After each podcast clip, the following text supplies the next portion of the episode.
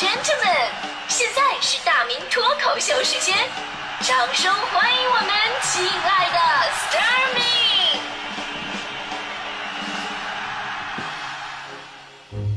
好，欢迎各位来到今天的大明脱口秀，我是大明。呃，这个以前呢，我听到两句话呀，我觉得这两句话说出来以后就感觉特别的嘚瑟。一句呢是，哎呀，我走过的桥比你走过的路都多，啊，显得这个人哎很有社会阅历，怎么的？其实想不难啊，不难。你要是在北京的话，确实走的桥要比别人走的路多呀。你三环这一圈桥就五十公里，是不是？另外一句呢，是我吃的盐比你吃的饭都多，好像辈分很高的感觉。但是其实也是可能你口味比较重呗，对吧？啊，平时哐哐撒盐那种，是吧？其实说到咱们中国人的饮食习惯啊，尤其是北方的朋友们，就是咱们都比较了解自己，几乎大部分都是重口味。平时吃零食都喜欢口味重的。前两天我下楼，我要去这个小卖部买点东西，大弟就说：“哎，大明，等会儿，你帮我带点吃的啊！”我说：“你要什么呀？”他说：“你随便，最好有点咸味的，嘎巴嘴的。”于是呢，我我我是对这个零食领域我一无所知啊，我哪知道哪个零食是咸的呀，对吧？我找遍货架，我也不知道买什么呀。最后我给他带了包咸盐回去了。我说大弟这个好啊，这够咸，呃，开袋即食。你要是想文艺的话呢，还可以烧壶开水做个手冲什么的，是吧？正所谓放盐一时爽，一直放盐一直爽。但是我们都知道啊，这个吃咸的吃太多对身体肯定不好。这最近一条新闻呢，再次让我们开始正视这个问题了。国际权威医学杂志《柳叶刀》啊，最近有一个新的研究出炉了，这题目取得就很触目惊心，叫“中国人死亡原因排名”。头号杀手啊，竟然是让很多朋友意想不到的中风。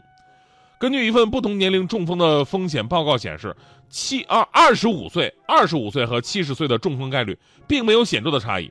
就二十五岁到二十九岁，中风的概率是百分之二十四点八八；七十到七十九岁是百分之二十二点四零。也就是说，甭管你是活蹦乱跳、今晚吃鸡大吉大利的热血青年，还是骨质疏松、弯腰遛弯、迎风流泪的沧桑老人。咱们都有着同样的中风的危机。其实呢，人与人之间的健康差别吧，年龄并不是分界线，生活方式才是一个人体质的分水岭。比方说中风啊，主要原因呢就是高钠摄入，简单来说就是盐吃多了啊。国际知名医学期刊就这个《柳叶刀》数据显示了，说成年人每天摄入的盐呢不应该超过五克，但是咱们中国人实际摄入量大概是十二点五克。是推荐量的两倍还多，而且这只是平均值，每个地方的人习惯不一样啊。就有一份中国中风的发病地图，就能看出盐的作用。中风呢是北多南少，正好跟南北方的饮食差异是相同的。北方人重口味啊，南方人偏爱清淡。咱就说那豆腐脑，咱们北方的豆腐脑啊都是有卤子的，对吧？你还得完事儿撒点什么韭菜花啊，这个辣椒油啊，提个味儿，提个鲜。我在南方去吃豆腐脑，差点没把我吃哭了。人家先问你啊，先生，这个豆腐脑要甜的还是咸的啦？我想了半天，这这玩意儿还有甜的吗？这玩意儿 没吃过，都没吃过，尝尝呗，对吧？我说，那我来个甜的试试。就那哥们给我盛了一碗豆腐脑，没有卤子，上面直接撒了一把白糖啊，那给你甜豆腐脑。这这完了吗？我看这没法吃啊，这北方人适应不了这个。你你说的是豆腐脑，你说的是满记甜品，我都相信啊，这个。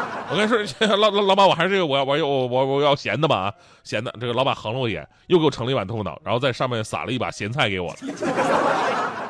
哎，这个咸豆腐脑给你，卤子呢？没有卤子的豆腐脑跟吃鸡蛋糕有什么区别？这个是吧？其实关于南北方咸甜大战，真的是说不完。你不能说哪个口味更好，因为大众的口味它本身就是不一样的。但有一点不得不说，就是咱们北方人啊，做菜是真咸。就比方说山东鲁菜，无论是什么德州扒鸡啊、葱烧海参呢，或者把子肉啊，大多都要经历什么老抽、蚝油、生抽、盐、十三香、鸡精的历练。好吃是好吃，但是太咸了。有人形容去山东吃饭，就是中午吃一顿饭，剩下一天的时间你喝水就可以了。啊，北京菜呢跟鲁菜真的有点像，北京菜很多都是用酱起锅，对吧？这个酱的颜色浓重，就看上去让食欲倍增，味道够咸，足够下饭，这就好。但这酱啊，还不是能是随随便便的酱，你得经过热油的煸炒，在锅里边咕嘟咕嘟冒泡，醇厚鲜香，浓稠适中，这才算是好酱，这都熬出来的。哎，东北菜那更不用说了，放盐大户啊，对吧？你跟北京兄弟们比，东北兄弟更粗犷，就在于什么呢？就东北的酱啊，根本不需要炸，直接发好的黄豆酱，地里刚摘出来的大葱、黄瓜、生菜叶，对吧？这婆婆丁、水萝卜，直接蘸酱吃，对。后来我自己总结了一下，就为什么咱们吃饭喜欢放这么多的盐？一个呢是盐多了，当然确实提味儿啊，吃着好吃；还有呢就是以前物质相对匮乏的时候，你做不了那么多的菜呀。中午还想请客吃饭怎么办？菜不够啊，多放点盐吧。然后呢，中国地大物博，很多地方的天气条件必须要经过腌制或者风干才能储存下来。再有呢，就是南北方食物本身是不同的。你比方说这个东部沿海的南方城市，吃海鲜比较多，那海鲜自带鲜味儿啊，你就不用放太多盐。那北方不一样，北方吃肉比较多，肉这个东西吧，它非常的吃盐。啊，经常做肉的朋友就知道，尤其做酱牛肉啊、卤猪蹄儿这这这种酱油、咸盐、黄豆酱，你不得往死了放。我以前没那么多感觉，后来我自己做了几次饭，我发现了，咱们吃的东西确实挺不健康。咱就是做那红烧肉，啊，肉的本身的脂肪这都不用说了，咱就是这些配料，你得拿冰糖炒色，一把冰糖下去，糖超标了。然后还得放什么酱油、老抽、红烧汁、蚝油、咸盐，有的放什么腐乳汁、鸡精，生怕齁不死自己。然后小火慢炖，大火收汁儿，基本上这些咸味全都进到肉里边，一点没浪费。你说咱们吃盐能不着标？中国菜很多的做法都是这样。你看那个国外有很多重口味的做法，比如烧烤，那烧烤都是重口味，但是还不一样。我们中国的讲究烧烤是烧烤前要腌制，比方说国外你要烤鸡翅的话，人家不用改刀。切下来穿上烤熟了就算，咱们呢要在鸡翅上面拉几刀，然后呢用盐呢酱油什么腌制一下入味儿啊。老话怎么说的？这就典型的往伤口上撒盐，对吧？其实这还是自己做饭，油盐起码是可控的。而如今越来越多的朋友都在外面吃饭，面对现实的影响啊，现实的生意，你说哪个饭馆说，哎，我我少放油盐，我关注的大众健康，但不好吃，谁来呀？对吧？